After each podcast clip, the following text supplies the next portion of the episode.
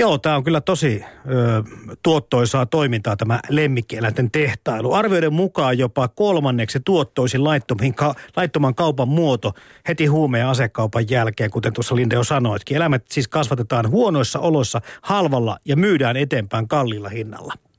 Tästä tuli hurja dokumentti Suomenkin televisiossa, näytettiin näistä Viron pentutehtaista. Se oli hyvin synkkää katsottavaa. Siellä hyvin alkeellisissa oloissa pidettiin tämmöistä emokoiraa, joka sitten oli todella huonossa kunnossa. Karvoja ei kauheasti ollut ja aina uudet pennut siinä vaan putkeen tilalle pistettiin. Kauppa kävi. Kyllä tuota, ei jälleen kerran ihmistä imaralla, kun tätä aihetta lähtee pyörittelemään. Siis Suomessakin riittää kysyntää kumma pienille koirille ja pennun saaminen viralliselta kasvattajalta voi kestää jopa vuoden. Ja siksi monet sitten ostavat koiran pennun netistä. En tiennyt itsekään, että tämä on näin yleistä meillä Suomessa. Mm. Europarlamentti haluaa sitten onneksi lopettaa tämän lemmikkien laittoman kaupan EU-alueella. Parlamentti äänesti helmikuussa päätöslausemasta, jota, tai jossa edellytetään Euroopan komission ryhtymistä toimiin. Monissa Euroopan maissa on jo käytössä koirien pakollinen tunnistusmerkintä ja rekisteröinti. Mutta Suomessa tätä järjestelmää ei vielä ole. Suomen eläinsuojeluyhdistyksen liitto SEY toivoo, että asia saataisiin kuntoon Suomessa, kun eläinsuojelulakia ollaan uudistamassa. Mutta kuunnellaan ensin tämä Jasmin Niemisen tarina. Hän nimittäin nosti koiranpenun netistä, mutta koira oli, kuten tuossa jo viittasit Linda, tuohon dokumenttiin niin sairas, että kuoli viikon kuluttua. Jasmin Nieminen, halusit koiranpennun. Mitä teit? Mm, aloin kattelee ihan tuolta netistä koira myyntipalstoista noita koiranpentuilmoituksia ja sitten osu silmään suht koht halpa koiranpentu. Ja mä otin siihen yhteyttä ja sitten ne vastasin, ne oli virolaisia ja mä olin että okei, no ehkä tämä on, että nykyään tuodaan niin paljon ulkomailta koiria, että ei tässä mitään. Ja sitten sovittiin tota, päivämäärä, milloin ne tulee Helsinkiin ja tuo se. Ja sitten me käytiin se kaverin kanssa hakea sieltä ja sitten me tulin sen kanssa kotiin. Minkä rotuinen tämä koira oli siis? Sekarotunen ihan, että kattelin ihan suoraan sekarotusia koiria. Ja tosiaan, oliko numero jo virolainen numero vai soititko ihan suomalaiseen numeroon? Ihan sähköposti laitoin ekana, että siinä ei ollut numeroa ja sitten siinä ei näkynyt sähköposti, että siinä oli vaan, että lähetä sähköpostia ja siinä ei niinku näkynyt ollenkaan sitä osoitetta, mikä se menee. Niin kuin. Että vasta tuli virolaisuus esille, kun ne vastas mulle. No tosiaan sitten sovitte, että ostat koiran. Missä tapasitte? Vantaan Ikean pihalla. He olivat siis tulleet Virosta koiran kanssa ja toivat Joo. koiran Vantaalle. Joo. Kuinka paljon maksoit tästä koirasta? 250. No mitä sinulle kerrottiin koiran taustasta? Mm, koiran taustasta kerrottiin, että pitäisi olla terve ja madotettu, että kaikki pitäisi olla ok. Ja sitten, mitäköhän muuta ne sanoo, että ne on vahinkopentuet tullut.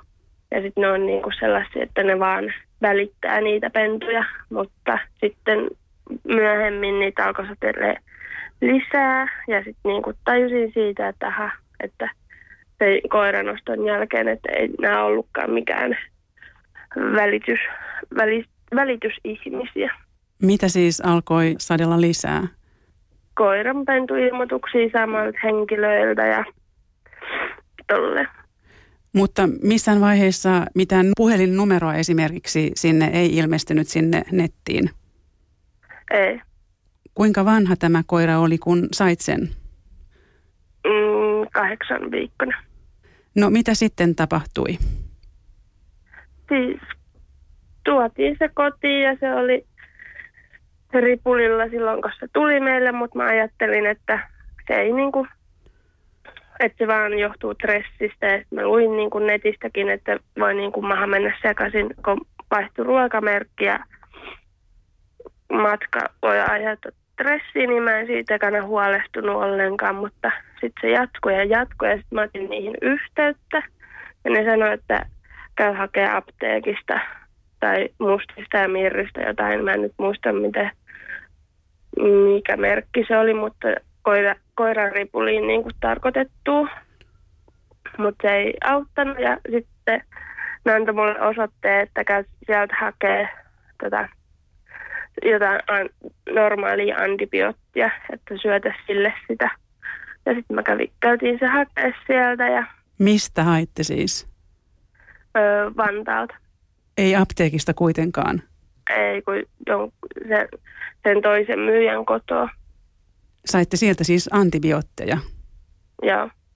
No mitä sitten tapahtui? Mm, nämä antibiootit ei alkanut tehoamaan ja sitten koiranpentu lopetti kokonaan syömisen ja juomisen ja se vaan laahas itteensä mukana, niin sitten me lähdettiin eläinlääkäriin. Mitä eläinlääkäri sanoi? Mm, tässä ihan rihmällä me saatiin hirveät haukut päälle, että ei, ei saisi tuoda ulkomaat koiriin sun muuta, mutta sitten lä- sit me lähdettiin Hattulan univetiin, missä ne sitten tutkija otti kokeet siitä koirasta ja sanoi, että sillä on niin kuin tosi paha verenmyrkytys, mikä johtuu toistuvista noista tulehduksista, että joko me voidaan lähteä Helsinkiin katsoa, saadaanko sitä kuntoon, tai sitten siinä viimeinen piikki sitten, mutta sitten me otettiin riski ja lähdettiin Helsingin yliopistolliseen eläinsairaalaan ja sinne me oltiin suunnilleen siinä pihassa, niin se oli jo melkein nukkunut koiranpentu uneen, mutta sitten sisällä annettiin sit kipulääkettä ja nukutuspiikki. No selvisikö, mikä koiralla oli siis? Me ei tehty enää ruumiin avausta siinä vaiheessa, että sitä todellista syytä ei niinku tiedetä, mutta siis paha verenmyrkytys, koska ei ollut niinku enää ollenkaan valkosoluja. Kauanko koira siis eli sen jälkeen, kun olit saanut sen haltuusi? Viikon verran. No oletko ollut myyjään yhteydessä kaiken tämän jälkeen? Mm, ihan muutaman päivän mä olin sen kanssa yhteydessä, että ne maksoi mulle siitä sen 250 takaisin ja yritti, että ne olisi tuonut mulle kotiovelle uuden koiranpennun ja tollasta, mutta mä en suostunut siihen, että mä en enää ota sieltä yhtäkään koiranpentua. Ja mä yritin, laitoin niitä kuvia niistä laskuista sun muista, että olisi edes maksanut osan, mutta ei. Ja sitten siitä ei enää kuulunut mitään. Mutta siis itse koirasta maksamat rahat sait takaisin? Joo, sai.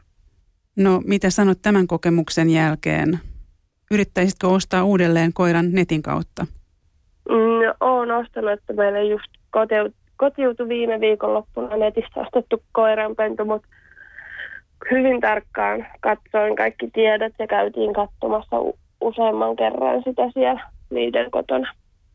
Ne näit sen emon ja miten se Joo. oli kasvanut? Joo. Yle Puhe. Jasmin Nieminen kertoo tässä aika karua tarinaa, Linda, tota, omalle kohdalle sattuneesta eläin- tai lemmikkieläin huijauksesta. Tuolla tuli useampikin viesti yle.fi kautta puhe nettisivuilta löytyvästä lähetysikkunasta, että miten ihmiset antaa itseään huijata tällä tavalla, mutta mä en oikeastaan hirveästi ihmettele. No eikö toi nyt ole aika perinteinen tapa, miten lemmikkejä hankitaan? Jos nyt mietitään, että et, niin. et, okei, nykyään joku koirajalostus on aika iso bisnes, mutta, mutta se, että niinku erilaisten verkkojen kautta ja verkostojen kautta lehtien ilmoituspalstoilta, niin siellähän niitä sekarotusia myydään ja hankitaan. Mun mielestä mikä siinä tavallaan, mutta mut se, että et ehkä tietyt asiat pitäisi muistaa siinä kohtaa, kun rupeaa sitä koiraa hankkimaan. Siis mä itse asiassa just katoin täältä eräältäkin nettisivustolta, että et siellä myynnissä on ihan tosiaankin pupuja ja marsuja ja koiria ja kyllä, kaikenlaisia kyllä. eläimiä. Mutta ei tämä niinku ole mitenkään tavatonta. Ja sitten se lähtökohtahan on kuitenkin se, että en ehkä jokaista niin ajattele ihmistä vastaan tulevana niin rikollisena. Eli tämmöinen kuin lähtökohta on yleensä luo, ihmisten välinen luottamus kaupankäynnissä ja muissakin kanssakäymisessä, jolloin sitten se, että hälytyskellot soivat, niin se on se on tietysti eri asia. Ehkä jokaisella meillä on vähän erillinen raja siinäkin, mutta 250 on myöskin tietysti semmoinen hinta jo, että mun mielestä se on ihan se voisi olla ihan niin kuin oikea hinta. Jos joku kympillä antaa tai ilmaiseksi tai muuta jotain, niin sitten se ehkä, ehkä vielä tuntuisi oudommalta. No mun mielestä 250 on tosi, tosi halpa hinta Ai, koirasta. mä en tiennyt. Kyllä niistä yli tonnin jopa joutuu No jostakin tämmöistä jos hi- hienosta jalostetusta ehkä. Niin. No meillä itse asiassa tulee viestiäkin tuolta lähetysikkunan kautta. Jiv Kolmonen pistää viestiä, että oma koira on myös verkkoilmoituksen perusteella hankittu, mutta haettu paikan päältä. Lopputuloksena on nyt 12 vuotta täyttävä seropi, eli sekarotuinen piski, joka on kovasti Suomen pystykorvan näköinen kuulemma. Jäi vähän epäselväksi hänelle, että missä kohtaa tässä niin kuin varsinaisesti huijattiin tätä ostajaa Joo. tässä jutussa. Et, et ehkä niin kuin just se, että et oletus nyt on se, että kun ostaa jotain, niin laatu on hyvää, mutta siinä kohtaa, kun pal- paljastuu, että terveys ei ole kunnossa eikä muitakaan asioita ihan asianmukaisesti hoidettu, niin, niin siinä kohtaa voi sanoa, että, että ei nyt mennyt ihan putkeen. Mm. Ehkä tässä lemmikkieläinkaupassa tulee mieleen semmoinen, niin kuin, vaikka ei itsellä sellaisia olekaan, tuskin tuleekaan, niin, niin mieleen semmoinen niin kuin ke, molemminpuolinen luottamus. Mm.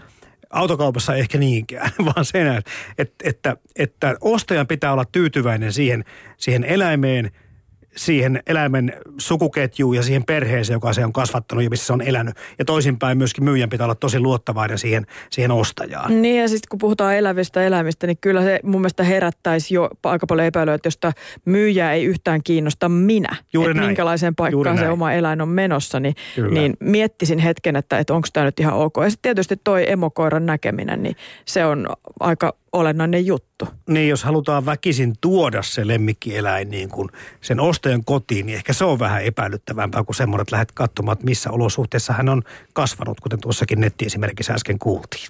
Kello on 15 minuuttia yli 11 ja jatketaan aiheella.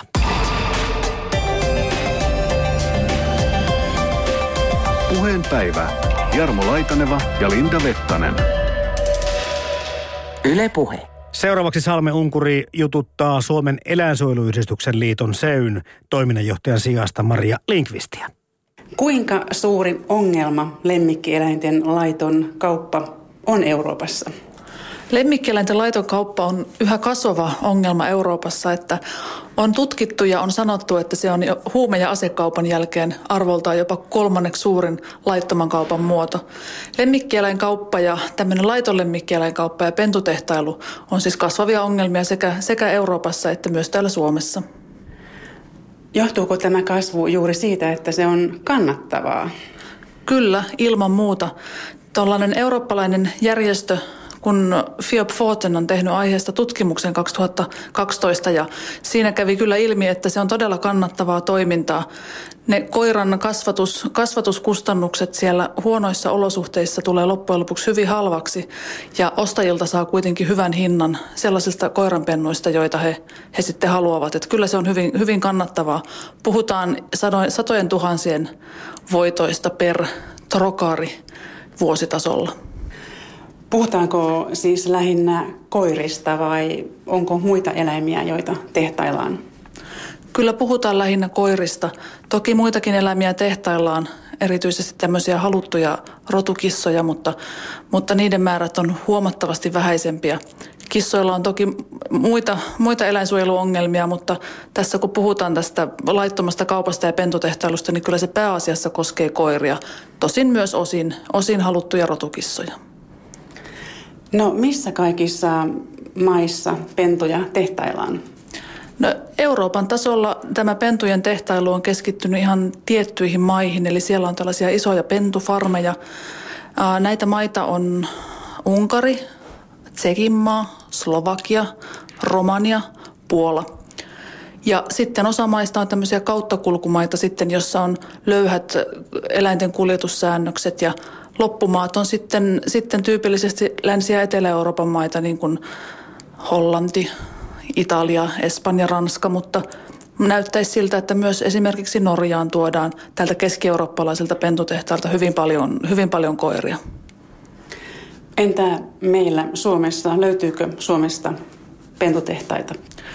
Suomessa tämä pentutehtailu on, näyttäisi olevan vähän, vähän eriytynyttä tästä keski-eurooppalaisesta, keski-eurooppalaisesta liikenteestä, että Suomessa pentutehtaiden koirat näyttäisi selkeästi tulevan tuolta Baltian maista, eli Viro, Latvia, Liettua. Tosin on, voidaan olettaa, että myös näistä aikaisemmin mainituista Unkarin, Unkarin Tsekin, Tsekin koirista osa tulisi sitten Baltian kautta Suomeen. Mutta selkeästi on niin, että, että Suomessa pentutehtailut koirat tulee, tulee Virosta, ne tulee, tulee Lahden yli. Tokikin meillä on Suomessakin ihan omia pentutehtailijoita tietysti. Että se, että ostaa eläimen, eläimen Suomesta, niin ei tarkoita, että olisi turvassa pentutehtailijoilta. Että aina kannattaa tietysti olla varovainen, mutta näyttäisi siltä, että se suuri, suuri volyymi tulee tuolta Lahden toiselta puolelta. Niin kerroit tuossa alussa, että se on kannattavaa toimintaa. Eläinten kasvattaminen on halpaa ja niistä saa hyvän hinnan. Kuinka eläimet sitten voivat näissä pentutehtaissa, jos kerran se tehdään halvalla? Joo, kyllä tietysti se on tämä eläinten hyvinvointi on siinä, siinä se kaikista suurin ongelma. Tai no, eläinsuojelijan näkökulmasta se suurin ongelma, eli olosuhteet on tosi kurjat. Eli kun käytetään, käytetään mahdollisimman vähän rahaa siihen koiran kasvattamiseen, niin se tarkoittaa sitä, että eläimen, siitoseläimen olot ovat hyvin virikkeettömät, likaiset, siellä on tauteja, ravitsemus on huonoa – ja lisäksi näitä siitoseläimiä käytetään sitten niin sanotusti loppuun. Eli jokaisesta juoksusta koko koiran elämän ajan teetetään pennut ja se kurja elämä voi sitten kestää, kestää useitakin vuosia. Pennut kasvaa siellä sitten huonoissa olosuhteissa. Niitä ei sosiaalisteta ihmisiin eikä maailmaan millään tavalla. Niitä ei rokoteta, niillä ei ole tarvittavaa ravitsemusta tai elä, eläinlääkärin hoitoa välttämättä mitään rokotuksia. Eli ne on sitten fyysisesti ja henkisestikin sitten hyvin usein sairaita. Millaisia sairauksia näillä pennuilla voi olla? No hyvin tyypillisesti näillä pentutehtaiden koirilla on loisia, sisäloisia, ulkoloisia. Ne on aliravittuja. Niillä on myös tämmöisiä, voi olla useinkin tarttuvia tauteja. Esimerkiksi parvoviruksesta me kuullaan täällä täällä itse asiassa ihan viikoittain täällä Seyssä, että saadaan ihmisiltä ilmoituksia siitä, että ovat ottaneet tämmöisen epäilyttävän pennun, joka on sitten alle viikon sisällä ostamisesta kuollut, kuollut parvoripulin tai sen oireisiin. Tietysti näillä eläimillä voi olla myös sitten sairauksia, jotka on ihmisillekin vaarallisia. Pahin pelko on tietysti pahamainen rabies ja sen leviäminen, että niitä nyt ei vielä, vielä Suomessa ole, mutta kyllä se kannattaa pitää mielessä tämäkin puoli, että se on myös ihmisten terveydelle iso riski tämä, tämä pentutehtailu ja eläinten laiton kauppa. Onko eläinten salakuljetus maasta toiseen siis liian helppoa, jos tätä todella tapahtuu näin paljon? Kyllä, ihan, ihan selvästi on. Että tämähän on EU, EU-alueen sisäpuolellahan tämä eläinten kuljettaminen on todellakin hyvin helppoa. Ja näitä eläimillä on tiettyjä vaatimuksia terveydentilasta ja erilaisista papereista, miten eläimet tulisi täyttää, kun ne maasta toiseen viedään, mutta niitä ei käytännössä valvota kuin ihan sitten pistokokein tai epäilyn perusteella, eli se on hyvin helppoa. Mutta kyllä myös EUn ulkopuolelta tulee, tulee eläimiä, myös, myös esimerkiksi Venäjältä tulee pentutehtaista tai hyvin epäilyttävistä oloista koiria, jotka ei ole käyneet sitten minkäänlaista rajatarkastusta läpi. Tai sitten niillä, jos ovatkin käyneet, niin ne ovat sitten väärennetyt nämä tuontiasiakirjat. Eli Suomeen tuodaan paljon tällä tavalla koiria ulkomailta? Kyllä, kyllä näin on, että Tullilta näitä asioita tietysti, tai Tullihan näitä asioita valvoo ja tilastoi, mutta, mutta kuten sanoin, niin se, se perustuu epäilyihin ja, ja sitten tota, otantoihin ne tilastot. Eli ne tilastot ei ole mitenkään ajan tasalla siitä, että kuinka paljon näitä, näitä sitten laittomasti tulee, mutta sillä perusteella, mitä me seurataan esimerkiksi keskusteluja netissä ja kuinka paljon me ja meidän toimijat saa yhteydenottoja, niin puhutaan varmasti, varmasti sadoista tai tuhansista eläimistä vuodessa. Miksi ihmiset sitten ostavat huonoissa oloissa kasvatettuja lemmikkejä? Onko se hinta se ratkaiseva tekijä vai onko tällä alalla helppo huijata? Kyllä se on hinta ja kyllä se on se saannin helppous. Äh, tällaisista erityisesti pienistä rotukoirista tai, tai ylipäänsä pienistä koirista on kovasti kysyntää Suomessa.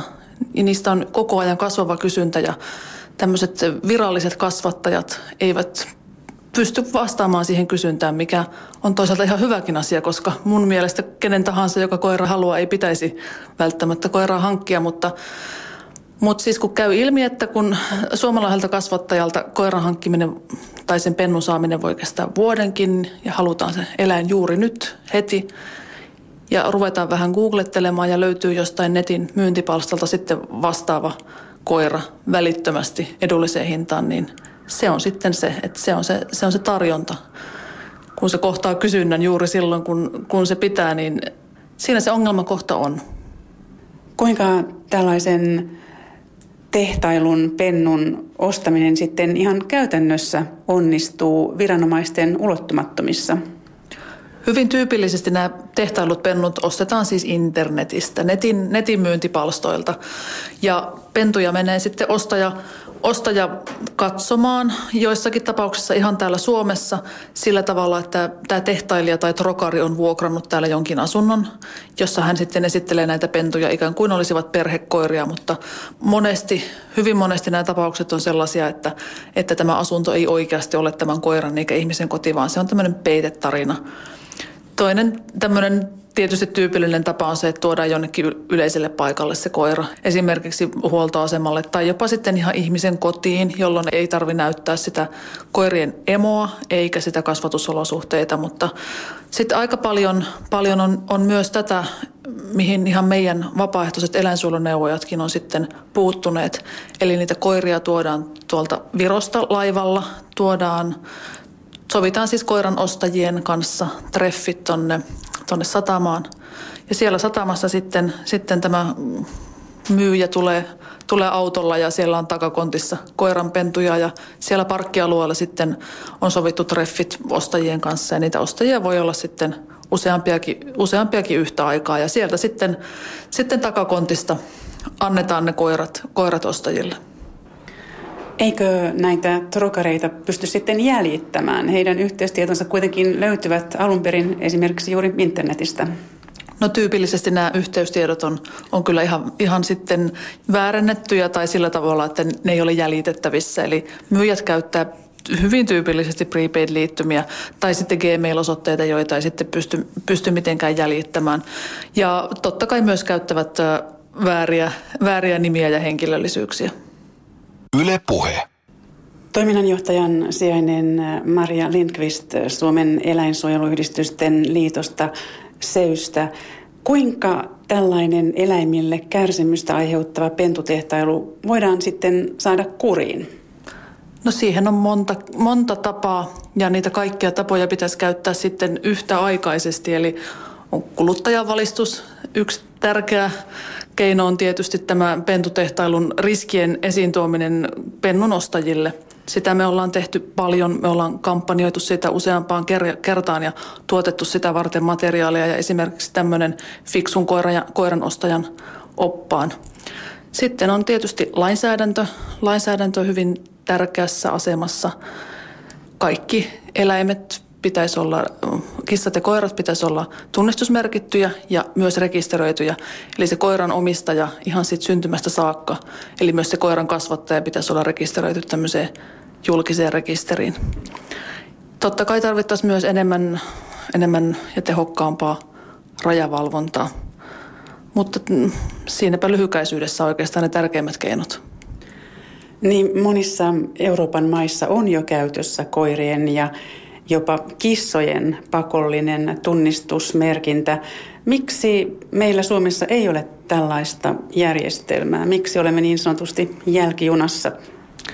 No se on ihan todella hyvä kysymys, että tosiaan suurimmassa osassa EU-maita koirien tunnistusmerkintä ja rekisteröinti on jo pakollista, mutta ei vielä Suomessa. Monesti sanotaan, että me ollaan eläinsuojeluasioissa niin kovasti, kovasti edistyksellisiä Suomessa, mutta tässäkään kohtaa se ei pidä paikkaansa se, minkä takia se Suomesta vielä puuttuu, niin mä luulen, että se johtuu siitä, että ensinnäkin meidän eläinsuojelulainsäädäntö on hyvin vanhaa, että se on valmisteltu 90-luvun alussa ja on nyt siis yli 20 vuotta vanha. Eli se on päivittämätön tähän nykymaailmaan. Ja toinen syy on varmaan se, että Suomessa on kuitenkin paljon rotukoiria, jotka on sitten vapaaehtoisesti tunnistusmerkitty ja rekisteröity sitten Kennelliiton rekisteriin. Mutta meillä on nyt eläinsuojelulaki uudistumassa ja se on yksi meidän lemmikkieläimiä, lemmikkieläimiin liittyvistä päätavoitteista on nimenomaan tämä koirien, mutta myös kissojen osalta pakollinen tunnistusmerkintä ja rekisteröinti kaikille eläimille. Onko siis niin, että tätä rekisteröintiä ei varsinaisesti vastusteta täällä Suomessa, mutta asia on vaan jäänyt hoitamatta? Näin se varmasti on, että ei sitä vastusteta ainakaan koirien osalta mitenkään, mitenkään laajalti. Kyllä sille varmasti on ihan, ihan tahtotila ja erityisesti kun puhutaan eläinsuojeluviranomaisista, niin heidän toiveensa on kyllä se, että eläimet, kissat ja koirat rekisteröitäisiin ja tunnistusmerkittäisiin. Se helpottaisi heidänkin työtään ja muun muassa eläintenpitokieltojen valvontaa.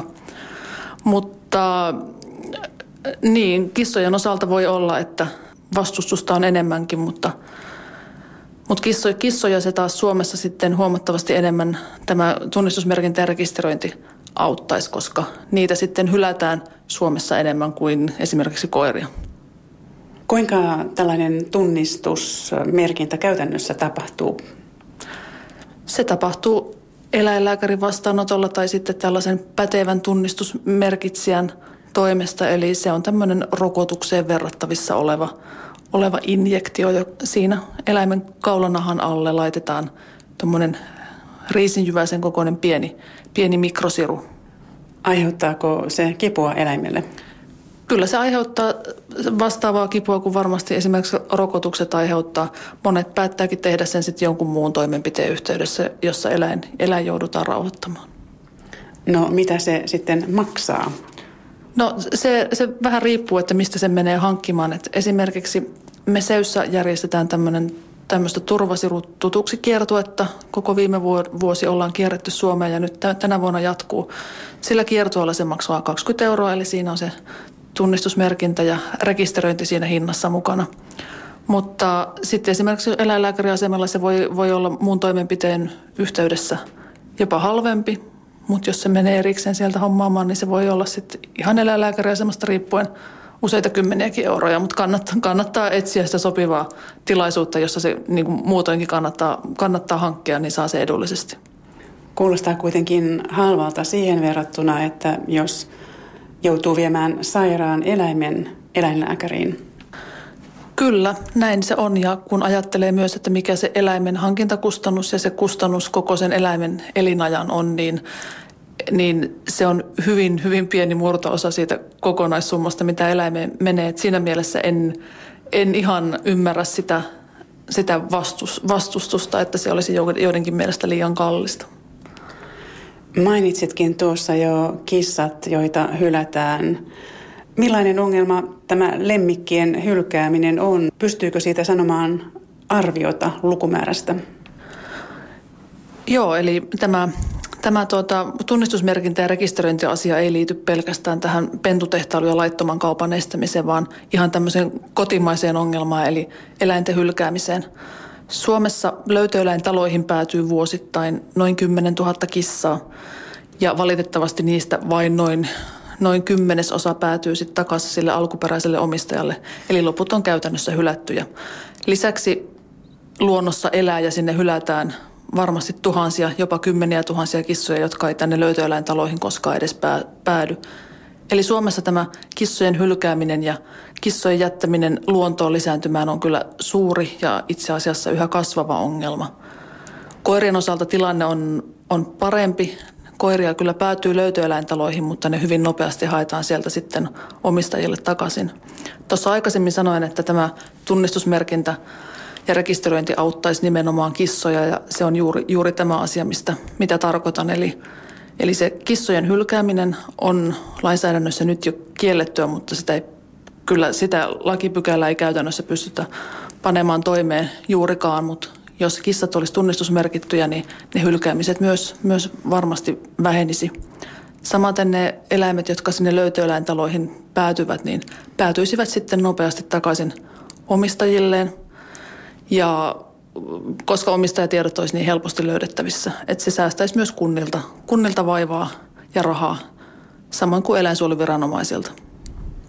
Millaisista summista puhutaan? Kunnathan ovat vastuullisia huolehtimaan alueellaan irrallaan löydetyistä koirista ja kissoista tai niiden tilapäisen hoidon järjestämisestä. Joo, kunta, kunta on tosiaan tästä 15 vuorokauden eläinten halussapidosta vastuussa ja jos ei omistajaa ilmaannu, niin se jää sitten kunnan kontolle tämä maksu.